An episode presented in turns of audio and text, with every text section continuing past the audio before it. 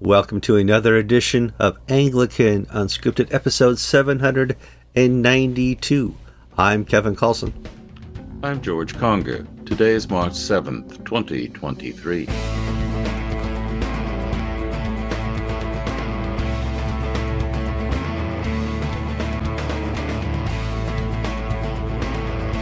All right, welcome to another program of Anglican Unscripted. We are glad you could be here. We do ask a few things of our audience before we get too started. You know, first, come in here, open mind. Hey, this is two guys. They're kind of old. They probably don't know what they're talking about, but I'll certainly listen to them.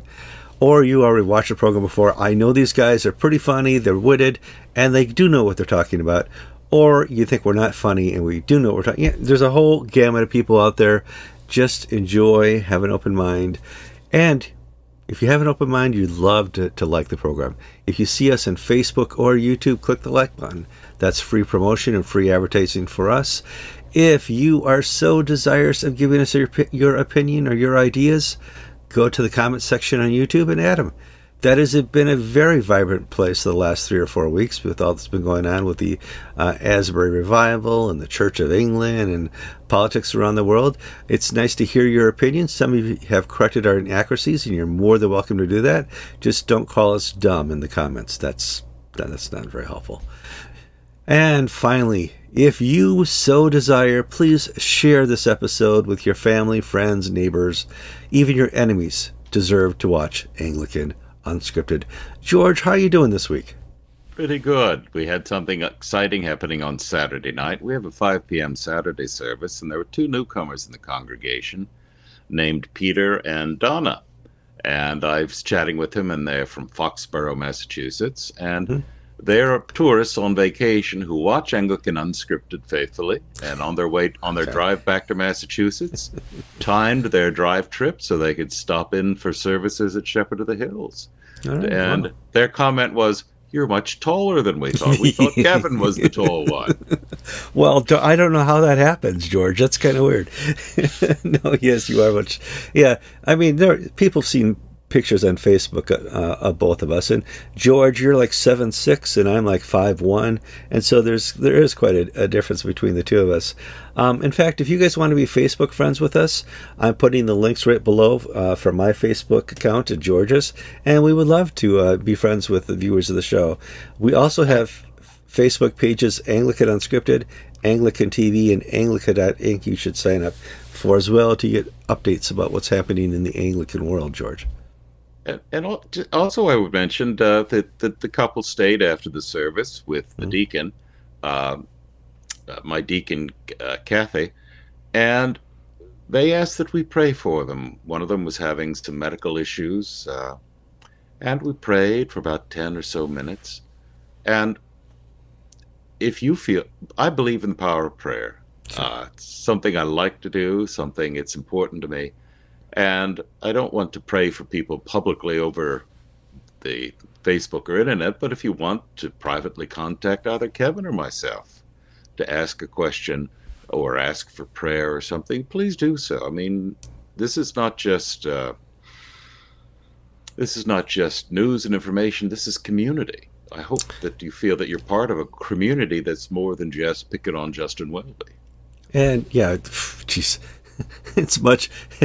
One percent of my week is talking about Justin Welby. The the rest is uh, being part of this Christian community.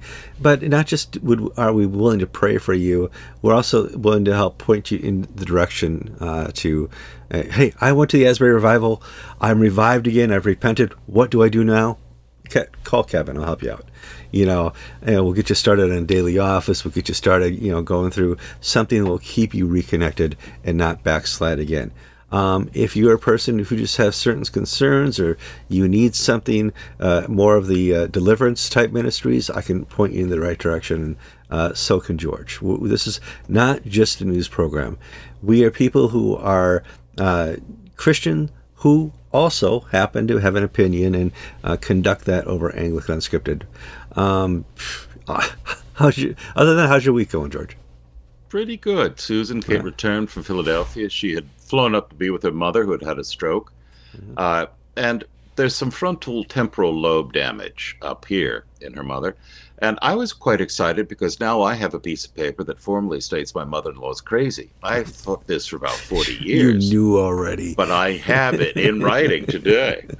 Uh, and so Susan will be, we're moving, uh, we're moving her into uh, uh not an assisted living, but the step up from that. Sure. Uh, nurse, um, where she'll have some she'll have community meals she'll have someone mm giving her pills uh, moving from a two bedroom apartment in this facility to a suite uh, what, what, no what's, what's, the word not a suite uh, studio studio studio yep.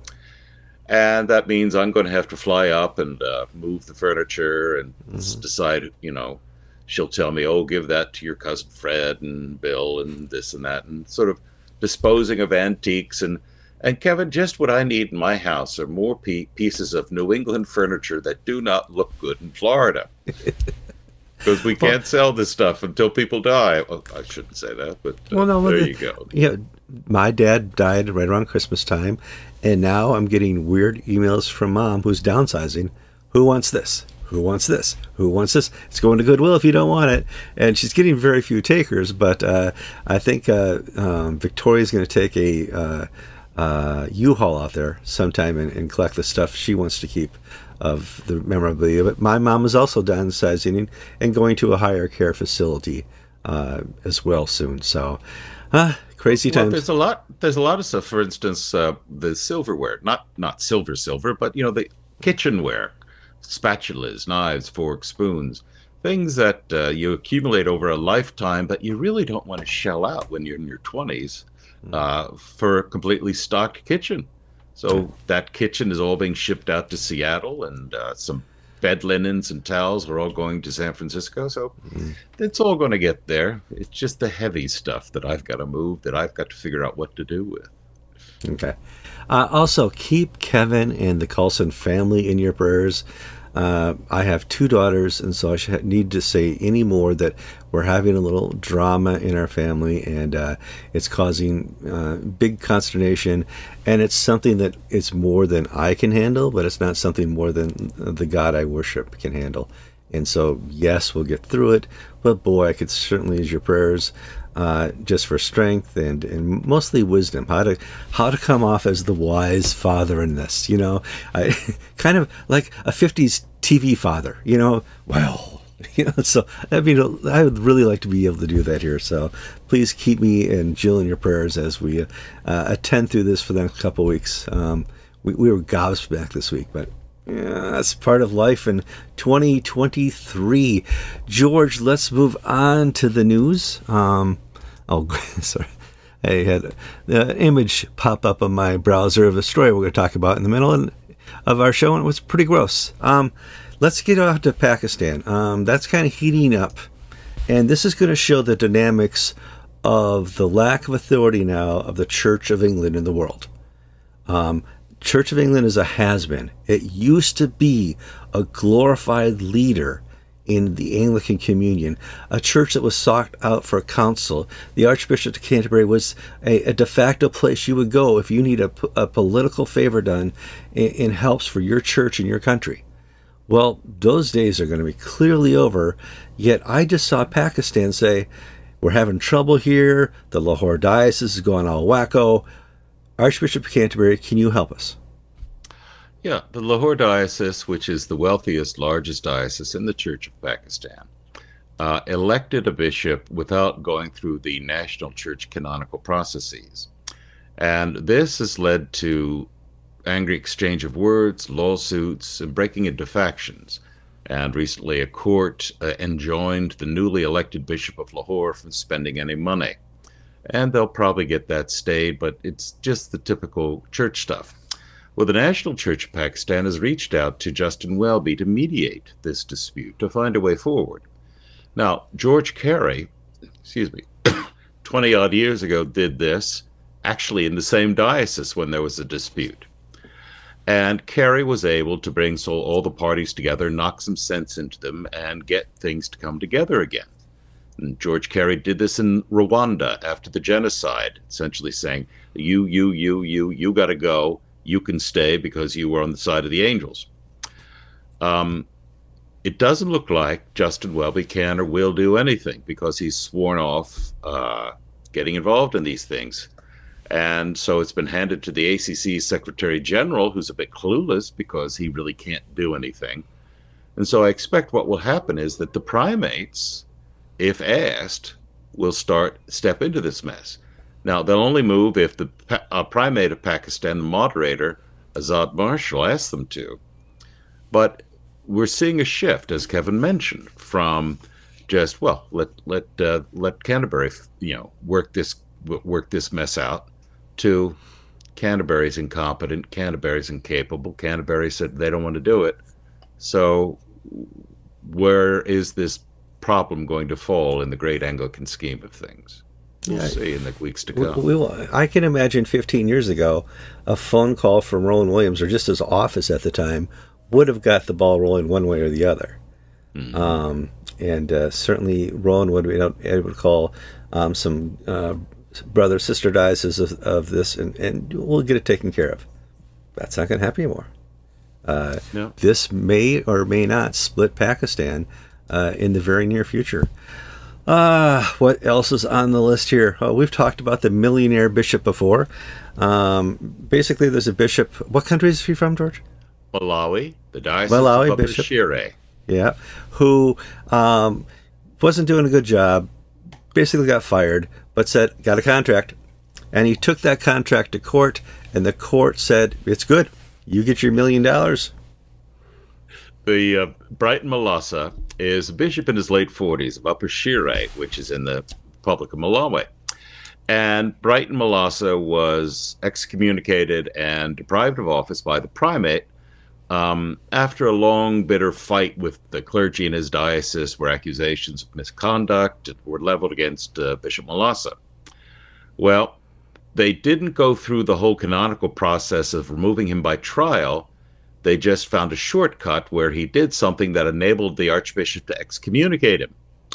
Well, being Anglicans, they sued. And the employment tribunal said to the Church of South Church of the province of Central Africa, look, this man has a contract. It says he must be paid until he's 65. He's 47 or something. And it works out that you can either pay him all that he's due, which is over a million bucks, or you keep paying him a salary for not doing anything for the next 15 years or so, 17 years.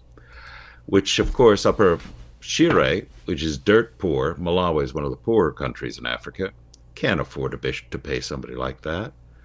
And there's nothing for him to do, even if he stayed, because all the clergy are loyal to the province, not to the bishop. Maybe one or two here and there, but sure, yeah. So it's uh, well, what's the old son Sinatra song? Nice work, you can get it. it is, and if you can get well, it, I, won't I, you tell me how? I don't know Being if the paid to be a bishop without yeah. having to do any work can a diocese go for bankruptcy and uh, and get rid of this contract that way? I, I, don't know about the laws over there. You know, certainly here in America that would be tried. Oh, but oh, it's goodness! It just we're in an era. For taking this issue into a broader picture, we're in an era of particularly bad bishops.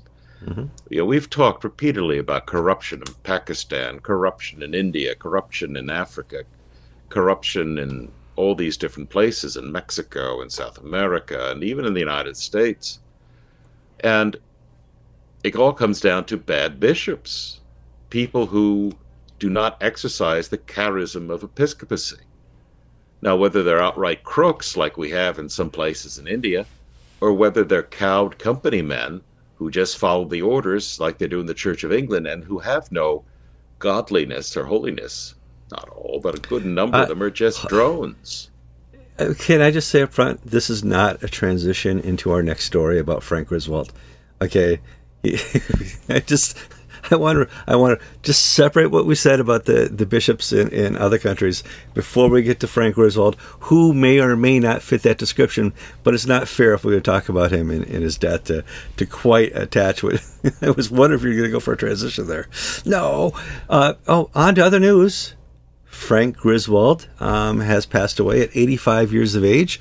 Now, I met Frank Griswold uh, I don't want to go back how a long time ago. The first time I met him was at uh, um, Bishop Love's consecration. Uh, I think it was in Albany, and I had gone up there to videotape it. This is the early, early days of Anglican TV, and shook Frank's hand. And uh, Frank and a, a bunch of uh, bishops were there in full regalia. And Bob Duncan, who you know I was kind of new to this, but he came over and said hi, uh, was going to be part of the procession, and he made me sure that I knew that he's not dressing up in the processional. He'll take care of the laying on hands because we are currently in a broken communion in the Episcopal Church. And I was just trying to get on, you know, understand that this is early Kevin in the Episcopal Church. I said, okay, okay. And so, thus conducted a wonderful consecration, beautifully well filmed, by the way, beautifully uh, conducted, and uh, and then I saw that there is a split at the high levels within the Episcopal Church that they're willing to sacrifice things for. Bishop Duncan was willing to sacrifice being in his cloaks, uh, full clericals, uh, to show that there is a break in the fabric with just within the Episcopal Church. And that was my introduction to fully dressed up Frank Griswold. And then people started to help identify that he was what we call a liberal Catholic. Yes. Would that be a good description? Tell me your memories of Frank. Well, I've known Frank Griswold a little longer than that. He uh, baptized my one of my younger brothers in 1965, I think. He was the curate at the Church of the Redeemer in Bryn Mawr, PA, when uh, we were moved there when I was very very young. And he was a contemporary of both my parents growing up in the suburbs of Philadelphia, so they knew him. And they were never friends. In fact, they my father cordially disliked him. He thought he was a bit, as my father would say, light in the loafers this is going back to the 1950s expression. And so Frank Griswold was always there. In the 80s, he became Bishop of Chicago. Uh, then it became presiding bishop in 97, I think it was, 97 or 98. And Frank Griswold, it, it's difficult to speak ill of the dead um, because he had many great qualities. He really was a very kind man, he was a very pastoral man. Mm-hmm. People did love him in the way that a good priest is loved. But at the same time, he had some failings and faults, and I don't want to partic- you know focus on particular party issues. But his strengths were in one area, and his weaknesses were in another, and they became very apparent when he became primate of the Episcopal Church. For instance, he went to the London Primates meeting in 2003 after Gene Robinson was elected Bishop of New Hampshire and after the General Convention approved his election. And he was taken aside by the primates in this meeting, and that's the first time they had broken fellowship, where the Nigerian, Peter Akinola, would not worship with Frank Griswold. Um, and Frank Griswold said, I won't go through, I won't lay hands on him, uh, Gene Robinson. Well, Frank returned back to the United States and, under severe pressure, caved in and laid hands on uh, Gene Robinson. And it was one of the cases, and again, I'm reading minds, so this is not probably a good way to say this, but he knew the good, but he could be pressured to go along to get along. In other words, Frank would always vote with the majority in whichever room he was in. If it was at so at the primates meetings, he wouldn't go there into the gay stuff, but back in the Episcopal House of Bishops, he would. Um, yeah, I, yeah, I, I've heard the same, but I heard just recently he was at a, a House of Bishops or a, a, General Convention, and he was speaking and he was taking the conservative side of something, but nobody cared. Yeah, uh, I think this was Indianapolis. I think it was because I remember seeing Griswold and Katharine Jefferts Schori and uh, Michael Curry up on a podium, and I forget what the issue was. Mm-hmm. And it was something to do with human sexuality, I do remember. And Frank Griswold was essentially saying, we really can't go this far. We really can't alienate our Anglican communion partners. We need to have a good theological rationale before we do this, and we haven't reached that point. And as you said, said Kevin, nobody paid any attention. Now, unfortunately, so what I guess I'm saying is Frank Griswold is a normal man with faults and strengths. And he made mistakes. He had some great successes. Under Frank Griswold, believe it or not, the Episcopal Church did not collapse. Its collapse began with Katharine Jefferts Schori. Whereas in the during Griswold's time, the church, you know, gained a few, lost a few, but it remained stable. Whereas the Lutherans and the Presbyterians, that's when they began their decline. When Frank well, left, and in the and when Frank left, and we got Katharine Jefferts Schori in, because people like FitzSimons Allisons and the others could meet and talk with Frank and not feel that they were they had to watch their back because they would get knifed once they turned around. But when Frank was replaced by an ideologue who was a take no prisoners sort of person, and she didn't take a prisoner of Bob Duncan, she murdered Bob Duncan in church terms, and Keith well, Ackerman and Jack Iker and all these people, and deposed them. But and that's the point. Frank, for all his faults, was not an enemy to the conservatives or the Orthodox. Um, he just didn't have the ability as a leader to get that ball rolling or pr- defend what he believed in. Yeah. So again, you know, God will judge his souls, uh, and he did many good things. He had his very strong points, and then he had his weak points, just as we all do. Both George and I have our strengths and our weaknesses. All right, so let's move on to the news. Uh, more follow up to the uh, Church of England's meeting a couple weeks ago where they uh, set forth the uh, direction and journey for the LLF. And it looks like um, Jerusalem, Congo, South Africa are all saying no to gay blessings, George. Yeah, we after the after the vote, we had that first flurry of statements and videos from Uganda, Nigeria, Rwanda, Kenya.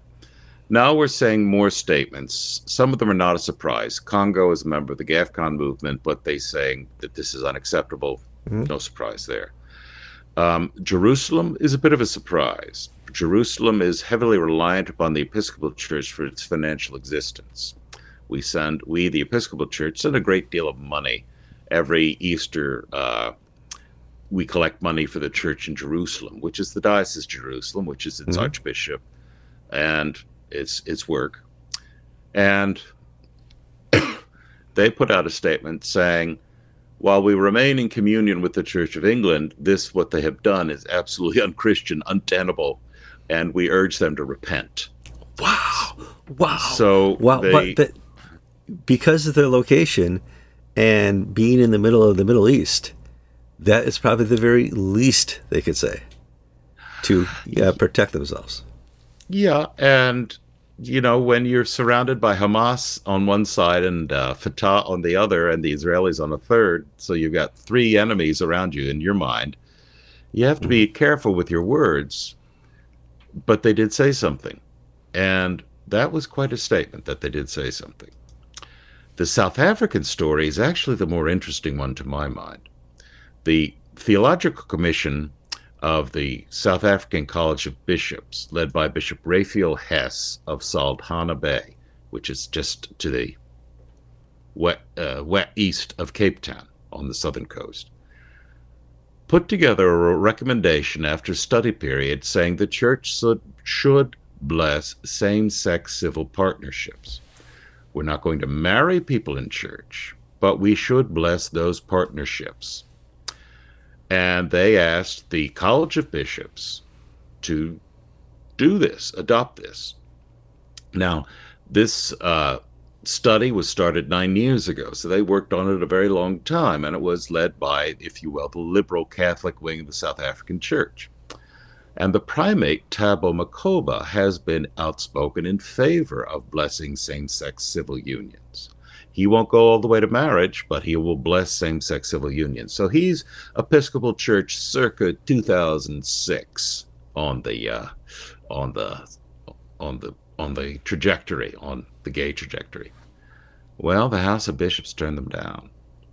And it said that while we empathize with, and while we say that gays and lesbians are full members of the church and we love them, and but we cannot uh, move. We cannot have the church swing with the swing in the wind according to any whim of society. It must be faithful to the scriptures and to the traditions it was received. So this was a major blow, and slowly, uh, this was a closed meeting. And what we saw was the liberal white bishops, along with the liberal Catholic African bishops, voting for it.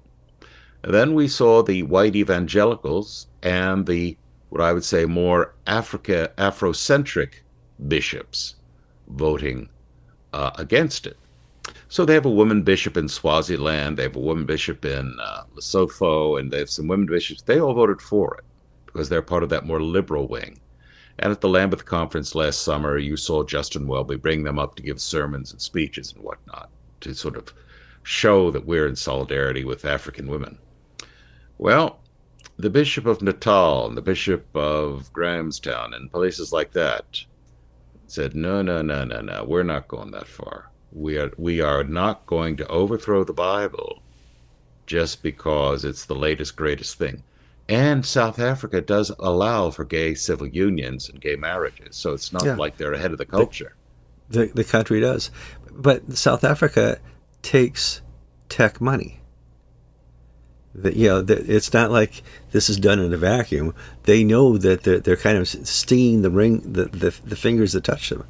You know mm-hmm. that uh, the, they may be repelling future money, and uh, kudos to them for you know telling what they believe uh, sticking with a uh, a you know two thousand year church principle and tradition and reason. Kudos. Now, the only two foreign bishops, three foreign bishops that I have seen come out saying, "Isn't this wonderful what the Church of England has done?" is the Canadian primate Linda Nicholls. No surprise there.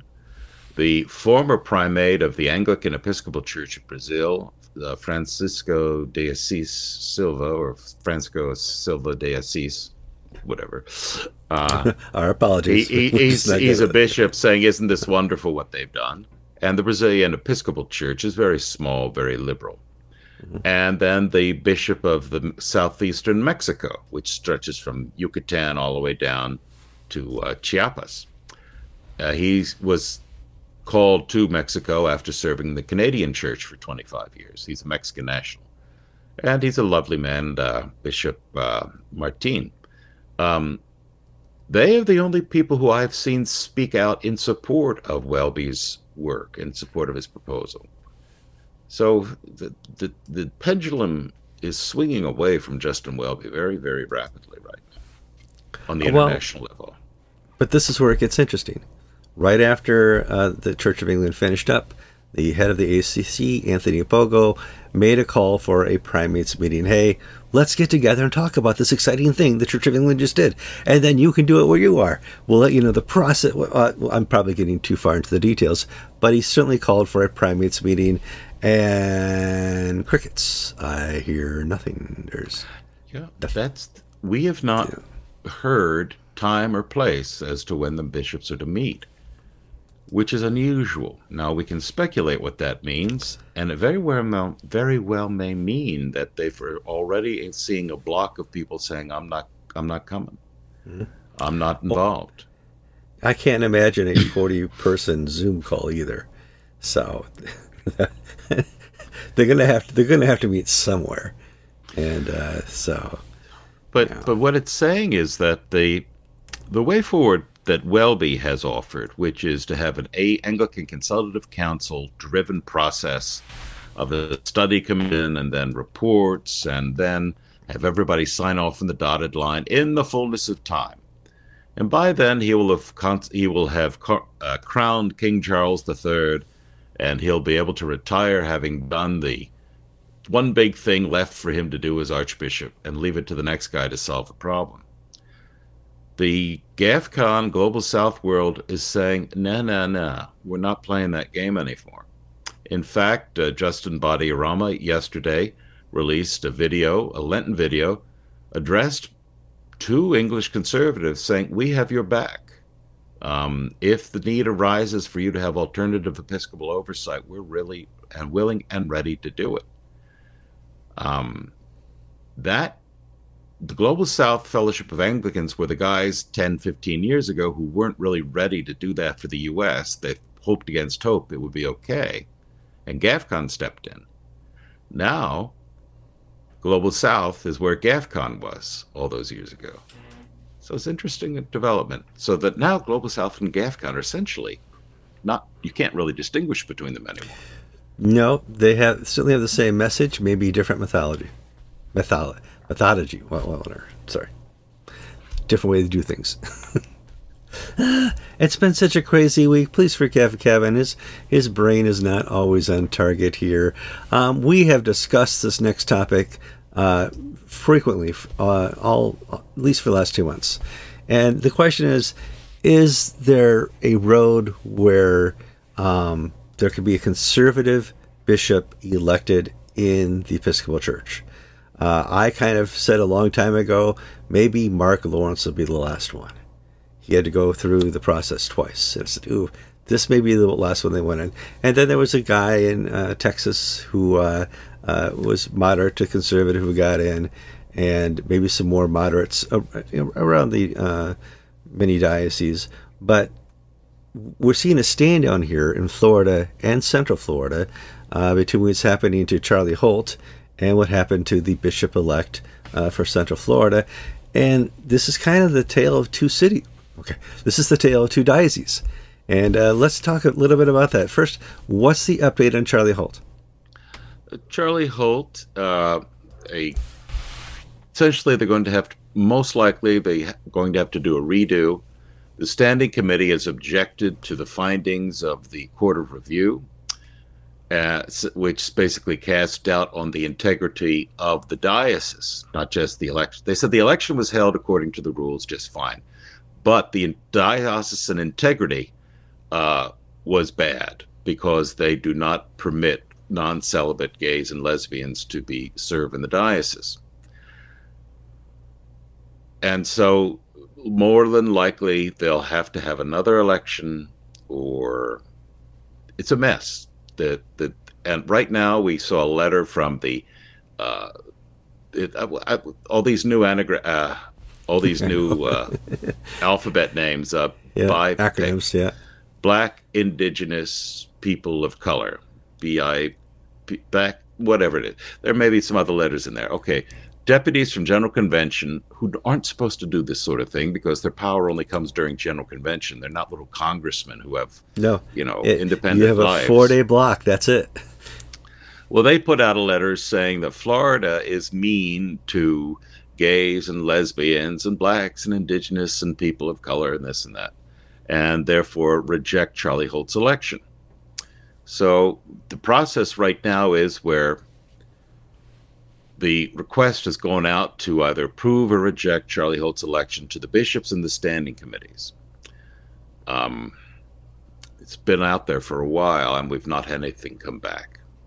We did hear from Central Florida. Central Florida uh, had its election and elected, and Central Florida is more conservative than the Diocese of Florida. Right. Diocese of Florida has about a 10% liberal bloc uh, Diocese of Central Florida has a liberal parish. And the rector there is a lovely, and and the rector there is a lovely woman. I know her very well, and uh, yeah. she's a very nice person. Mm-hmm. Um, Allison Haggerty, uh, great priest, and Central Florida's election, they elected somebody who will basically maintain the status quo in Central Florida our, at our election, we were given three choices somebody to basically fight the good fight nationally, somebody to pull back a bit and be more welcoming, or to uh, same old, same old. And we status elected quo. same old, same old, status right. quo. But and the can, status quo. Can I ask this question? Here's where I see hypocrisy. Your, di- your diocese, Central Florida, is more conservative than Florida your diocese doesn't have gay clergy. No. No. And so the Episcopal Church, the House of Bishops, is being very hypocritical by allowing your diocese to elect who you want and not Charlie Holt. And I'd really like to know why they're being hypocritical. Why are bishops who pave the floor of hell being hypocrites, George?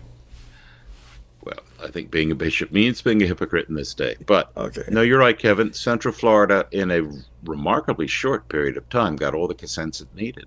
So Justin Holcomb will be consecrated bishop in May or early June, while Charlie Holt's out in limbo.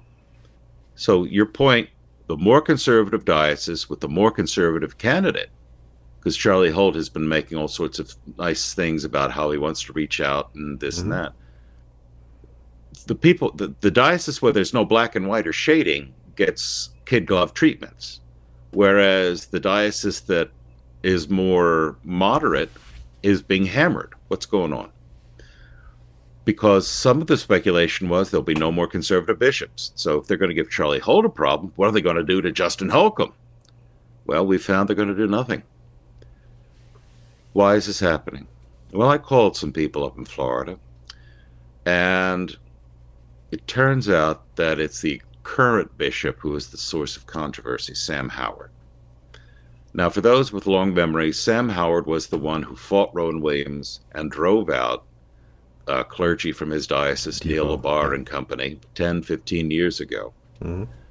and was just a bit of a jerk, uh, as it was described. I know Sam. I don't think he's a jerk, but he did rub some people the wrong way. He, well, in- my memory, he rubbed them so long, what, so wrong in the way he did it that people thought he was liberal. hmm He wasn't. and he's not liberal. He's not liberal. Uh, Sam does not. Sam doesn't like uh, deacons. He Mhm. really has the thing against, especially women deacons. He doesn't really like women clergy. He won't move against them, but it's very uh, very few of them are called into the diocese from outside. Um, he uh, does not license gay clergy who are non-celibate. If you retire to that his diocese and you're a partnered gay man or woman, you will not be received into the diocese. You'll stay wherever you're from. And Sam, it seems, has alienated so many people that this is as much we're going to hit at Sam and poor Charlie is the collateral damage. When the first election was called, uh, was was done, and it was very close, and there were objections raised, and there was a redo order. Sam Howard decided to hire Charlie Holt on the staff of the diocese. You and I at the time said, "Ooh, that doesn't look quite good." Well, cringy, very cringy, cringy. unfortunately, it wasn't received well, and it was received as Sam Howard is forcing his his boy onto us. So those who would normally just you know sit back and just let things take their course join that small group of activists saying, "Hell no, we're not going to let the bishop do this." So it seems that the adage "all politics is local" in the Episcopal Church in the Diocese of Florida, that's really what's going on. It's a fight between uh, Sam Howard, who is out of touch, and here's the thing: some of the people who are who are fighting Sam Howard are people he favored 10, 15 years ago. Kurt Dunkel, who had been his canon to the ordinary, who then went on to become dean of General Theological Seminary, and dro- drove that place into the ground, has come back to Florida, and Kurt is one of the people leading the charge against Sam Howard, Mm. which is, you know, extraordinary. Um, there's no, he doesn't seem to engender loyalty. Now, I like Sam. I think he's a nice guy. I believe his views are honestly held. He just hasn't managed to rub a good number of people in his diocese the wrong way. And now, after 10 or 12 years of being bishop, they basically are saying, uh, can't wait to see the back of you, and we want all your buddies going too. All right. Well, let's see what happens in there. Keep uh, this situation in your prayers. Uh, I don't expect we would take the Episcopal Church completely with conservatives over the next dozen years, but I'm praying for that. Uh, let's go for. Oh, okay. I'm going to say this is the last Church of England story we're going to do today, but it's not. All right. The safeguarding report is out. I read through it. It's it's a, a big report on uh, uh, how safeguarding has worked. Guess what? It didn't uh, in, in the Church of England. And it looks like safeguarding is one of the most dangerous things you could partake of in the uh, the the Church of England. And so we need to talk about this. I don't want to spend a lot of time on it because we knew this was happening. Um, we knew that uh, safeguarding was a joke, that people have committed suicide because they were under investigation within uh, safeguarding and they were innocent. So let's just say what the report says, George, and just and try and jump out of the story as fast as possible. Well, the, this particular report looked at safeguarding at Lambeth Palace in the offices and staff of the Archbishop of Canterbury. And as bad as the Church of England has been on safeguarding, this report that came out uh, the end of February finds, beginning of March, finds that the Archbishop of Canterbury's office is even worse. That there is no accountability, there's no chain of command, there's no hierarchy, that bullying is rampant, that that uh, it's an utter fiasco. So that the man, the, the bishop in charge, Justin Welby, who makes all these statements about safeguarding how important and vital it is, his own internal mechanisms are absent, are are are just dreadful. And this is not me just saying they're dreadful in my opinion. This was the finding of the report. Now, so how tone deaf Justin Welby is. Justin Welby has hired a new bishop to the bishop at Lambeth, uh, the former bishop of Manchester, and we talked about this fellow in the, about a few episodes ago about his love life, which was rather colorful. Well, this guy also had two formal rebukes on his record for having major safeguarding failures while being Bishop of Manchester. So here's a guy who has done, who basically is a two time loser on safeguarding, uh, not informing, not following up, covering up, all this and that. He's now in charge of safeguarding at Lambeth Palace, you can't make Martin Sewell, who is a member of General Synod and an advocate for uh, the abused in the Church of England, tweeted uh, that uh, with the thought, "I wonder why this isn't making more news." And then he answered his own question as saying that, well, nobody really expects any better from Justin Welby in Lambeth Palace. It's like Kevin, you or I talking about Muslims killing Christians in Nigeria or corruption in India. It's same old, same old. Yeah. yeah. And that is such a shame. And so now another group of people are calling for Justin Welby to step down, this time over his overseeing a safeguarding process in his own backyard that is unfit for purpose. Oh, good. Oh, that story's over. We're done. Okay, all done. Don't have to talk about any. Oh no. Oh no. Oh, George. Oh boy. Here we go. Let's see, get the volume up here. And I don't know if the volume translates into uh, um, our browser thing here at all, but uh, this wonderful drag queen was invited to perform and conduct uh, his slash her routine at a church. Not in this country yet, but in the UK, George. And I thought, hey, why don't we just talk about this? On March 2nd, St. James in Piccadilly, and Piccadilly is a very nice part of London, a mm-hmm. very uh, swanky area. So the uh, vicar rector is Lucy Winkett, who's one of these women priests who's always on the BBC's Thought for a Moment, and uh, uh, is That's all she's got. Well, she's a member of the Church of England's Mean Girls Club. Uh, she's only has well, one thought a moment. What's happened is that now that LLF has come forward, mm-hmm. people are interpreting in their own way. Now, this is in the Diocese of London, and they can now have uh, drag queen nights for children at St. James in Piccadilly, where they can have dra- entertainers transgender entertainers as if this were some sort of louche nightclub in Soho or Montmartre. Um, they're having this at the ch- at the church, as at because the doors were opened by the LLF, and the other things we're seeing, uh, some of our correspondents in England are saying that uh, they're noticing all of a sudden these young clergy who are deacons or who are ordinands in the process are now putting on Twitter in their status that they're married to a person of the same gender with pictures of their weddings and everything. And that they basically have been keeping this secret, or maybe only the people, you know, they hide this from us peasants so we don't get excited. But now they feel totally comfortable in proclaiming that they are living lives that are not in conformity with the canons of the Church of England. Now, to have a drag queen entertain at a church of England with children present, you basically need to do safeguarding procedures because we've had a lot of things in the United States with these drag performers, a good number of them have been found to be uh, convicted child sexual offender, child predators, no, uh, sexual child offenders. predators. Yeah, absolutely. And uh, and there are canonical things that you cannot turn a church into a nightclub like mm. this.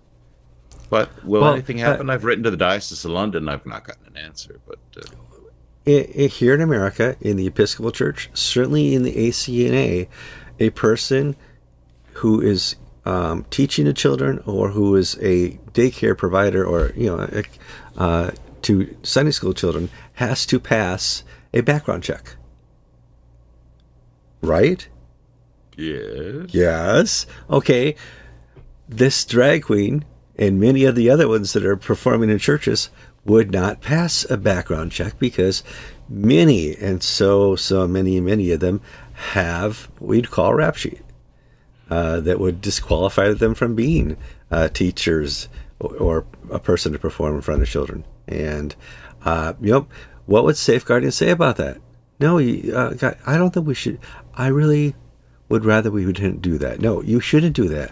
This is, at the end of the day, how does this glorify God?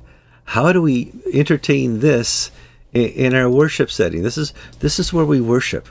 This is where we have our Eucharist. This is where we preach and we, we say the Gospels. And this is where we have our great liturgies. And we've desiccated it. This church needs to be cleaned. I, I, I, might, I might don't want to go on a rant.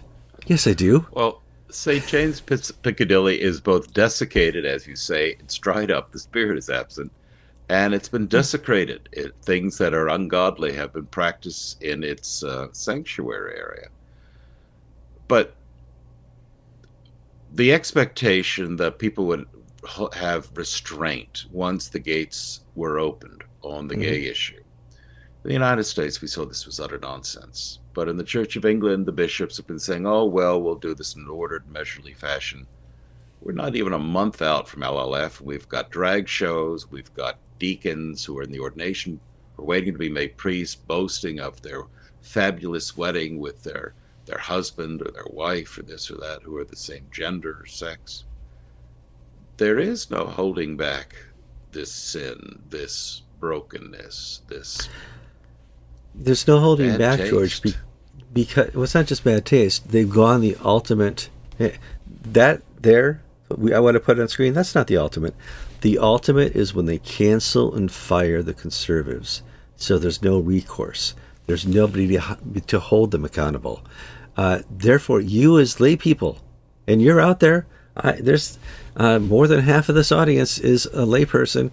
Many of you from the Church of England. You're all that's left to, to well, hold. That's you, but see, Kevin, that's you're right. That's more than enough. Mm-hmm. Uh, the, the, church are not the clergy. It's not the institution. It's not the, the smells and bells. The church is that gathered community of people. Look at what the mm-hmm. articles of religion say. Uh, First order laity, and and that's what we taught in our catechism in the Episcopal Church. The first order of ministry is the lay people.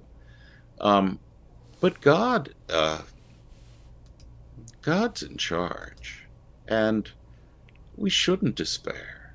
We really shouldn't because we're allowing, if you will, Satan to act out all of its evil stuff now so that we can, when we begin the good cleanup, there's not going to be any doubt uh, who are the goats and who are the sheep. All right. Hey, let's just let's just end this episode with a, a light story out of Uganda. Not very controversial you know, something anybody be helpful to talk about. Uh, Uganda is doing an update with the gay laws, and uh, um, somehow the church is going to make the news in this, George. Oh yeah, uh, I see. I foresee a PR disaster in the making, mm-hmm. but I don't think at this point that anything can shock anybody. many of our viewers will remember a number of years ago, the Ugandan parliament adopted a law that criminalized homosexuality, which was already criminalized. But they added a new proviso that groups or uh, social media sites that advocate for for young people to explore their sexual identity, uh, basically all the woke transgender nonsense that we have in the United States, those will be criminalized in Uganda. And the Church of Uganda says, yes, we agree because we believe that this contagion from the West of social media, convincing people, convincing vulnerable young people, vulnerable adults that God didn't make them male or female, He made them binary. Or so I just saw some statistic where some twenty percent of the teens in England yeah. identify as uh, homosexual or lesbian, um, when the st- normal statistical mean is like three or four percent because they have been I don't want to say brainwashed because that's not no, a real term. They've been groomed. Groomed. They've been groomed. They've yes. been taught that this is ex- taught that this is right, this is good, yeah. acceptable, mm-hmm. and the Ugandan church doesn't want that to spread to Uganda. Well, what's going to happen? This will pass Parliament in Uganda. It the first time around it passed Parliament with a mass majority, but it was tossed out by the Supreme Court because there wasn't a quorum that day when the vote was taken. So it was thrown out on a technicality. It'll pass this time. It'll be signed into law by the president. And then we will see Justin Welby and other Jayne Ozanne and other people saying, oh, it's hate the gays time. We're trying to criminalize gay people. We're trying to all this and that. When the church, you know, the motives of the man proposing the uh, law, I don't know what they are. He could be a an unpleasant person with evil thoughts. But for the, the, the Church of Uganda's understanding, it is that we need to stand up against the corrupting influences from the West. And just like we in the United States, we don't have cigarette ads on TV anymore, so that young people aren't uh, persuaded that smoking is cool. The same way of thinking, the Church of Uganda is is advocating, saying we don't want these things on our social media that can be reached by Ugandan children to think that gender bending is cool or mm-hmm. being bi- non-binary is cool.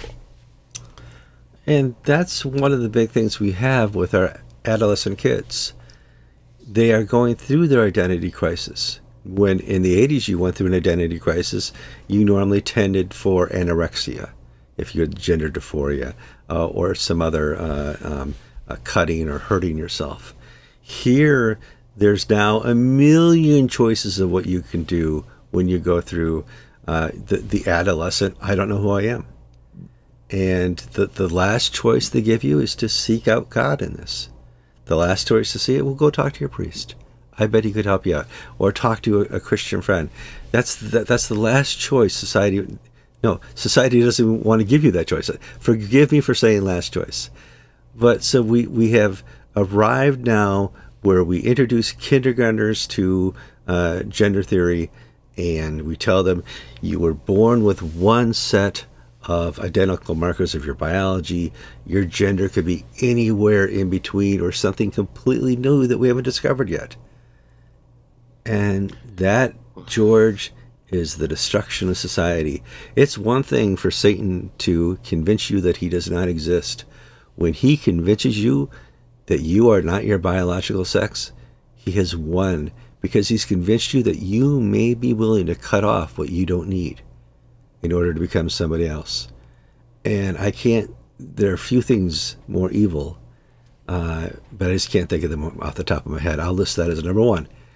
And we we now have a society. It's going to take 20 years to figure out um, that this was wrong. Oh, oops, us. Uh, I don't know why we're listening to the liberals on this. They were just wrong once. But George, this is so bad. I've talked about before. There is a Reddit forum for people trying to detrans uh, to take the surgery that has completely destroyed their bodies. And let's see what the how many people they're up to now. Um, when I brought it on to you guys before, the there were forty thousand. There's now sixty-five thousand kids going to this Reddit forum looking for help. They said I was lied to. I went to the surgeon, uh, the gender surgeon, and he only gave me an hour of counseling before I signed off on on me taking off my breast and having uh, my forearm attached to my my vagina, and you're just like, George, how evil are we as a society? I, what could be worse? Okay, what, the the one society worse than us, Aztecs. But we're we're we're in a tough competition, George. Ah, uh, George, that's my rant. I'm sorry. I went it's on. It's not a rant, Kevin. It's the truth. You are that's speaking the truth from your heart because you and I know um, that you know Satan is a lion that prowls around and seeks to destroy us, and he appears in many guises, in many forms, and you know the the temptations and the problems of our generation are not the problem of today's generation and we've been caught, you and I, our generation, have been caught blind to the forces that are attacking our own children. But we just need to be patient and trust that God is in charge. That of all think, this pain and suffering, Christ will be honored and glorified. My biggest struggle in all this is the church is not there. This evil was designed for the church to respond to, not to succumb to. That's it just hurts so the, much. But yeah. the institution is not there. But the church, meaning the people of God, are there and have been there. Individuals speaking to individuals. That's the true church, Kevin. It's not uh, what uh, Michael Curry releases on the internet. Who on on Michael Curry or Michael whatnot? Curry. I the tr- the truth the true church is is a is a uh,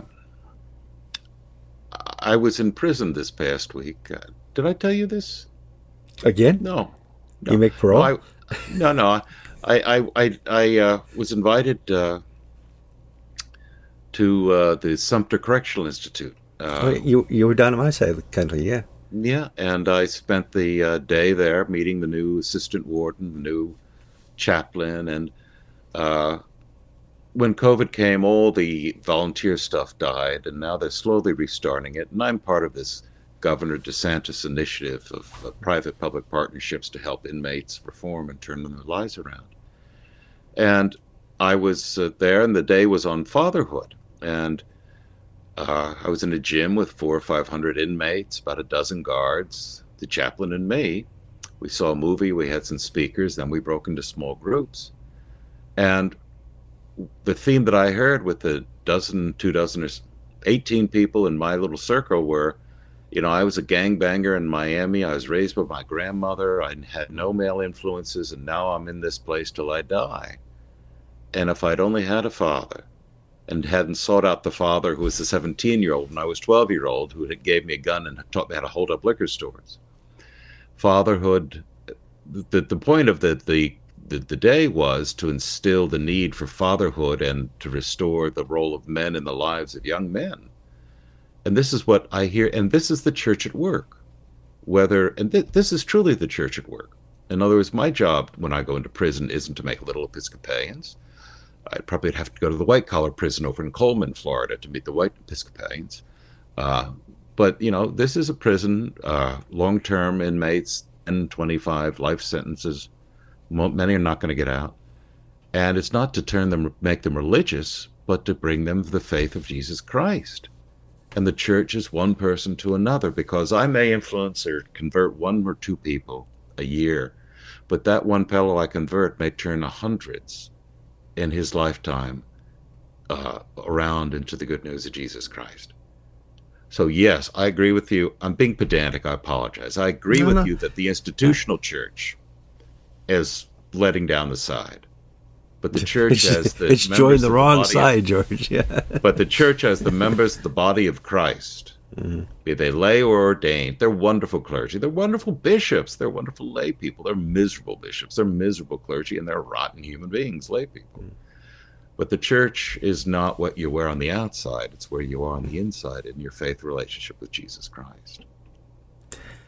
If you need counseling and you want to have your own revival um, and talk to somebody, you've been, uh, first of all, you made it to the end of the program, you're probably pretty desperate. If you're a person, yeah, Can well, I, just, I just want, just, go ahead, finish up. I just want to share one little anecdote, and, and that one of the people I met a number of years ago with the Kairos Prison Ministry, which is the weekend groups, and I've been involved in that for a number of years before COVID came. Uh, this was, a, as a young man, this boy, when he was 17, he shot and killed a Florida state trooper. He was on a crime spree, stole a car, robbed a liquor store, was chased by the police, uh, got out into the highway, and was chased by the state troopers, and he shot out of his window and he killed a state trooper. And he was convicted, given the death penalty, but and this went to the Supreme Court. Uh, but they said because you're 17, you're a minor, you're not going to be executed. So passed back to the governor, who basically said life in prison without parole. This happened in 1957. So this guy has been in prison, what, 65 years. Now, if anybody has a reason to be despondent or think about a wasted life or or somebody and the state of Florida will never parole this man. I'm sorry if you kill a cop, kill a state trooper, you're not getting out except in a box. And even then you don't get out, you get buried inside the prison grounds. This man, when he was in his 20s and early 30s, had a conversion experience. And whenever I meet him in prison, he comes up, he gives me a hug, and he says, Isn't this a wonderful day in the Lord? Um, he has spent the last 40, 50 years working with young men who come into the prison, and he tries to share with them the good news of Christ so they don't wind up like him. He made a free will choice to steal a car, rob a liquor store, and shoot a state trooper and kill him and he must suffer the consequences for that free will choice. But the Lord, out of that tra- tragedy, out of that nihilistic, destructive behavior, has used him to help bring people salvation. And so, as he looks on his life, he said, Yes, I would have done things differently, but I feel that the Lord has been my side me all these years and behind the walls in Florida. I, I, make that point because that man is the church. And he is fighting in his little corner of Sumter County, where you are, Kevin, uh, the good fight. And we shouldn't give in just because that the news is bad and the schools are bad and our friends and family may do say and do stupid things. Because God is still God. Yeah. Let the drama be the drama let the Lord be the Lord. Well, Kevin, after the, after that sermon, we now say the Nicene Creed. Uh, that's, that's right. where we are in the I'm Kevin Kallsen.